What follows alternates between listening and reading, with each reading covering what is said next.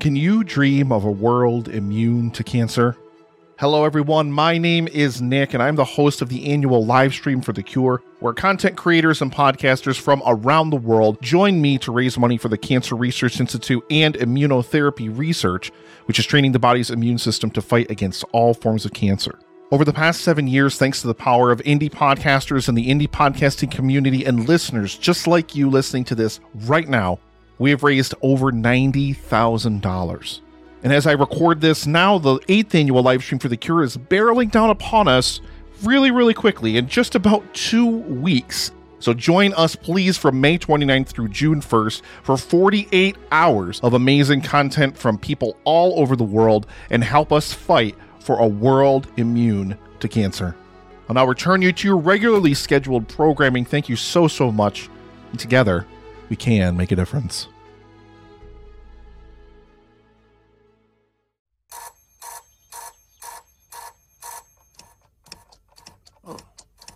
It's my turn for breakfast this morning, Gromit. I like a three-minute egg. D- whoa, uh, uh, uh, steady on. Wow! Gromit! Oh! oh.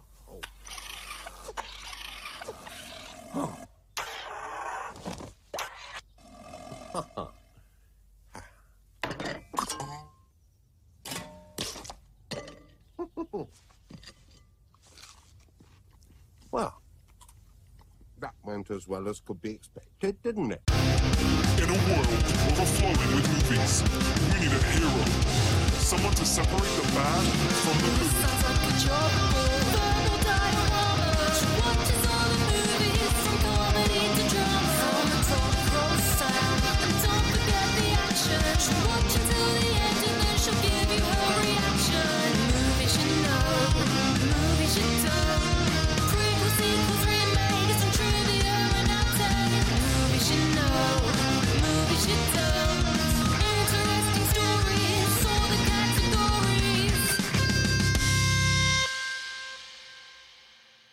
Hi everyone, I'm Emma. Welcome to Verbal Diorama episode 194 The Wrong Trousers. This is the podcast that's all about the history and legacy of movies you know and movies you don't. And welcome to Verbal Diorama, whether you are a regular returning listener, whether you are an irregular returning listener, whether you are a brand new listener to this podcast. Thank you so much for being here. This is a really special episode. Actually, all of these episodes are really special. But thank you for choosing to listen to this podcast. I am delighted to have you here for the history and legacy of the wrong trousers. And the reason this is a very special episode, and they all are actually this week, is this is actually the second of five very special episodes to celebrate this podcast's fourth birthday. Can you believe it's been four years that I've been doing this podcast? Honestly, I have no idea how I've actually done this. I look back and I'm like, how? How have you done 194 episodes over four years? It's crazy. It's genuinely crazy. But four years ago, February 2019, I released the very first episode of Verbal Diorama. And so every birthday, I try and do a little bit more, give a little bit more back. And normally I do three episodes over three days. And then I thought, mm. well, what's better than three episodes over three days?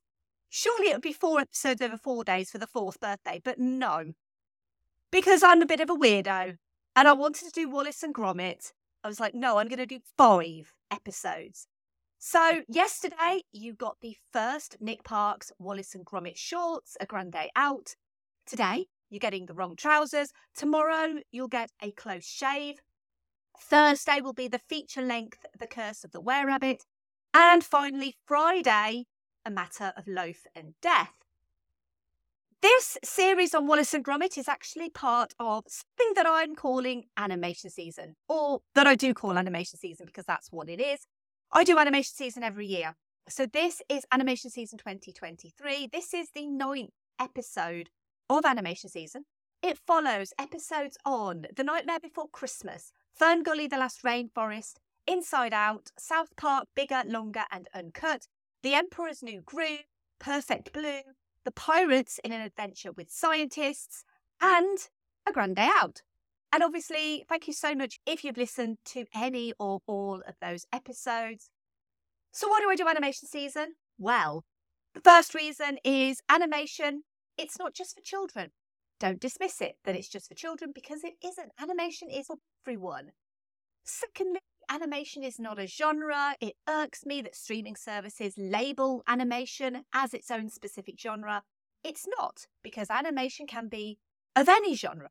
And what I love so much about Wallace and Gromit, in this short in particular, the Aardman team started to pick and choose little homages to other movies, to other genres, to other types of film.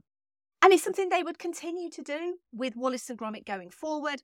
Obviously, Wallace and Gromit, it is so quintessentially British. They are icons of the British film industry. And A Grand Day Out gave them a great head start into the industry. But it was the wrong trousers that really cemented their icon status. I don't know anyone who doesn't love the wrong trousers. So let's talk about how they made the wrong trousers. The history and legacy of Wallace and Gromit continues with the trailer for the wrong trousers. Get up and get ready for an incredible Academy Award winning adventure. It's a hilarious comedy that your whole family is going to love. Meet Wallace and Gromit, two friends who are about to confront an evil penguin. A unique pair of pants. Face adventure. Thrills. And most of all, laughs. And the critics love it. A small masterpiece. A brand new classic. A unique brand of filmmaking. Brilliantly funny. You and your family will want to watch The Wrong Trousers again and again. Help me. It's the wrong trousers, Gromit. The Academy Award winning The Wrong Trousers, wherever video is sold. Sorry.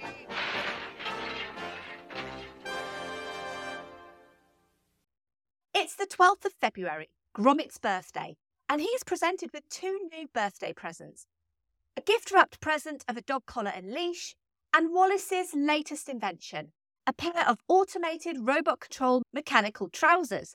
It isn't long before things go wrong, though, when a mysterious new lodger steals the invention with Wallace inside and plans to steal a huge diamond.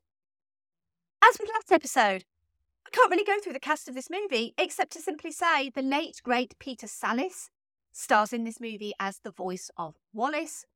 The Wrong Trousers was written by Nick Park, Bob Baker, and Brian Sibley, and was directed by Nick Park.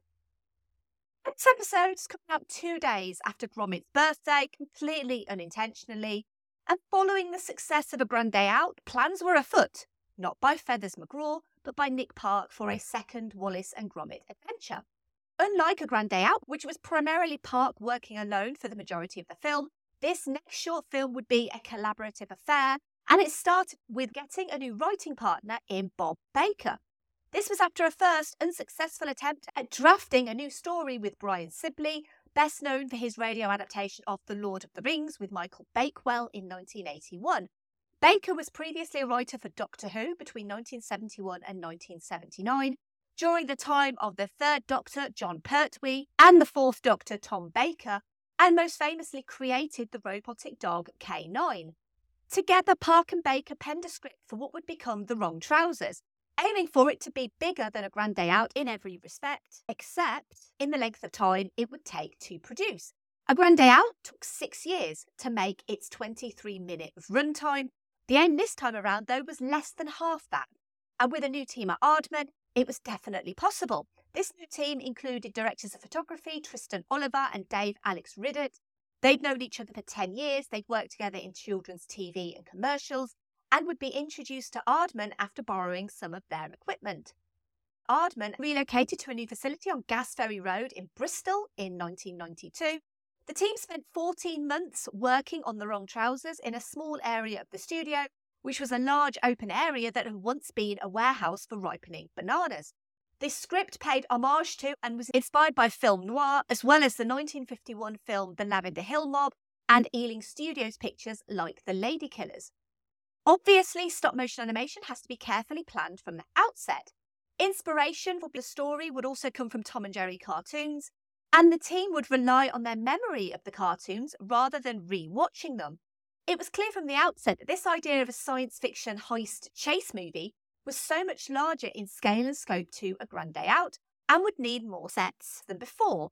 The company, Cod Steaks, was a three minute walk from Aardman's new Gasferry Road studio, and assistant art director Phil Lewis designed and constructed the sets, including a 20 foot long set for the famous train chase, which I'm going to come back to in a bit. The sets themselves were hand painted by art director Yvonne Fox, including the wallpaper and carpets. She used to work at Cosgrove Hall, another famous British stop motion animation studio, famous for the TV show Trapdoor. If you are a British millennial, you will definitely remember Trapdoor. The eponymous trousers were created by puppeteer Jan Sanger in collaboration with engineer John Wright. The midriff and boots were made of solid resin, while the legs were foam latex with a ball and socket armature. The feet, ankles, knees, and hip joints were constructed of brass and phosphor bronze. It was Yvonne Fox who came up with the idea to place magnets under the floor to keep the puppets upright.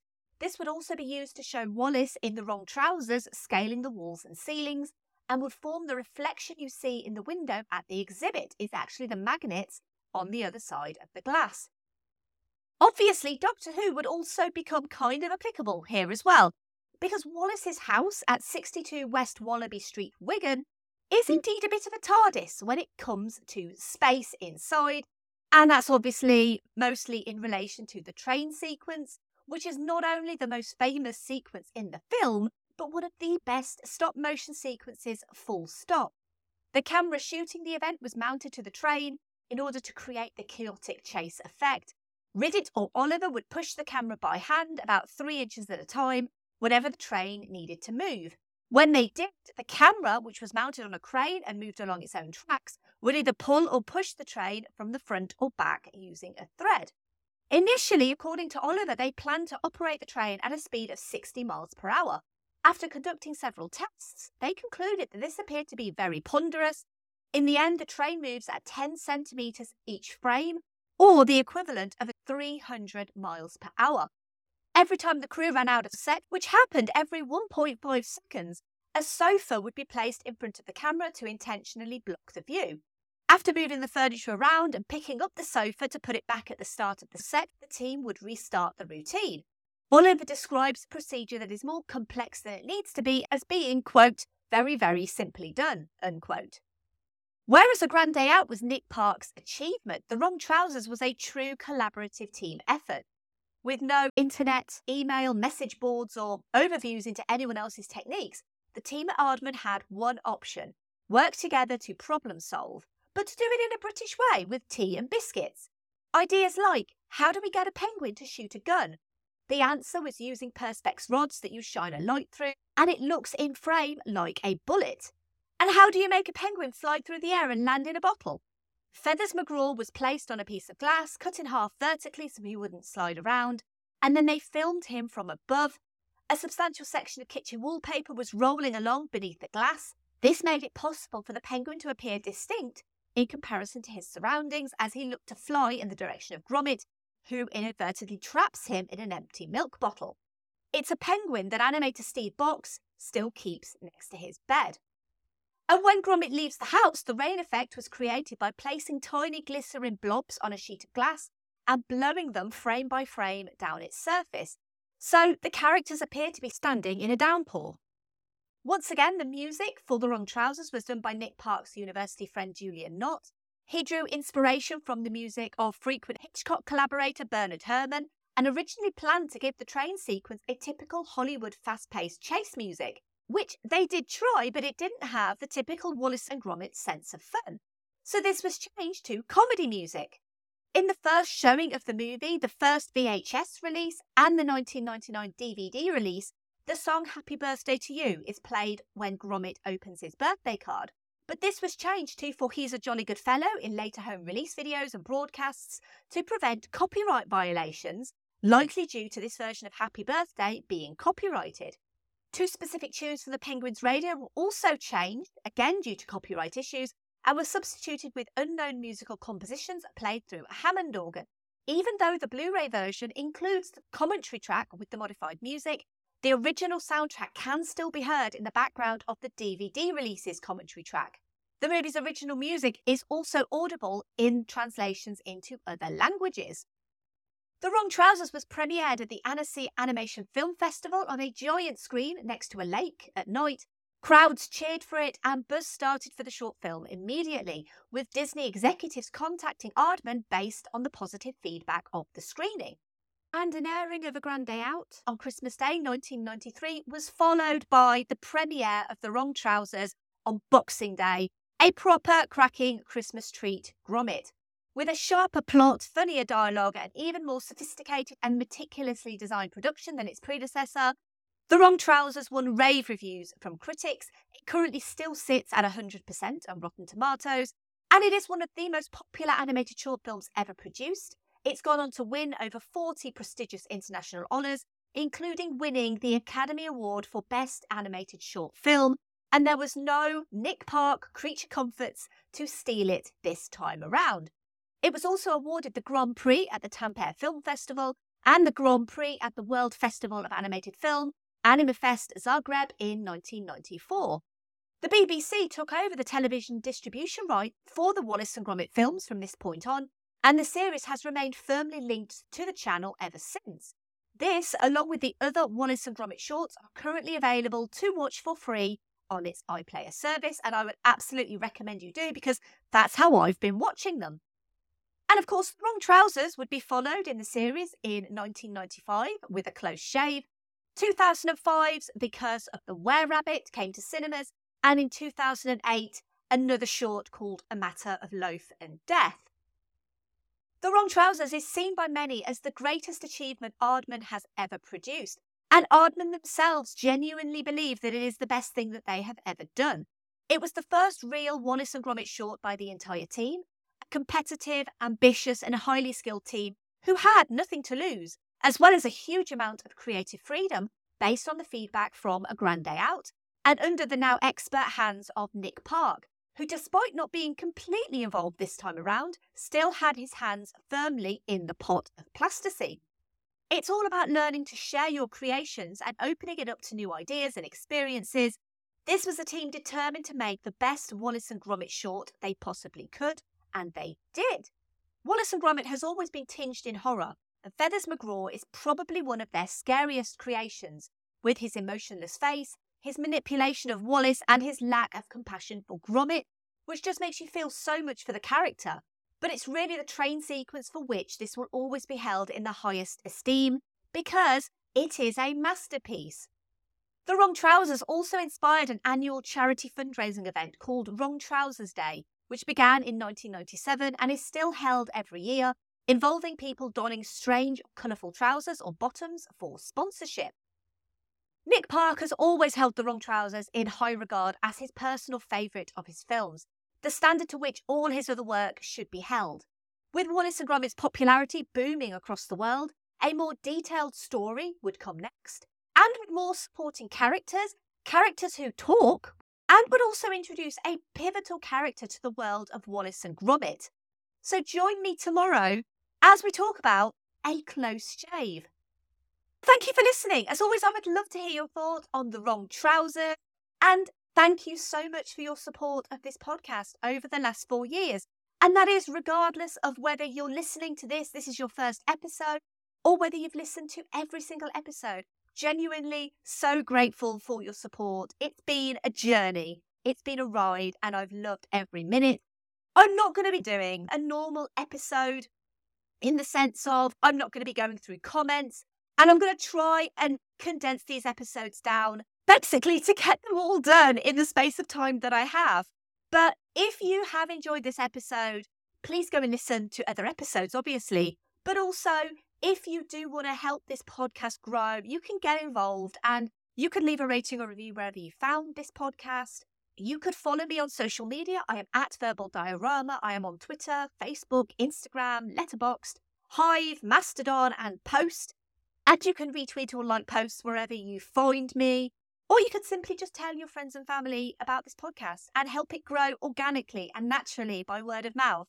That would also be amazing and I would be so grateful.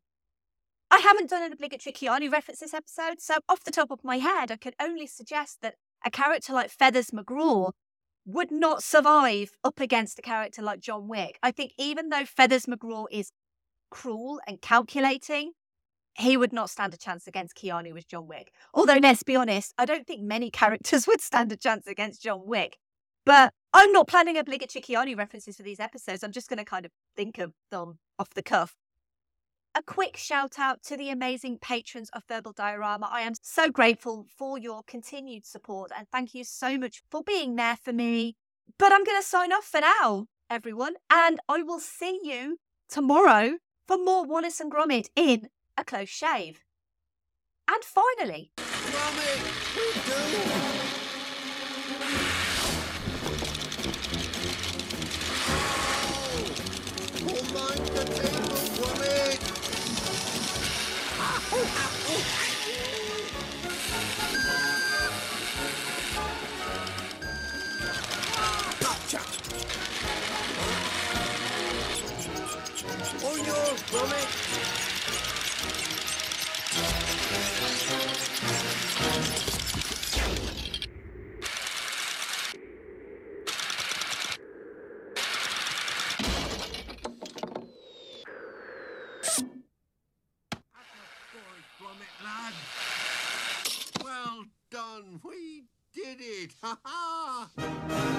bye.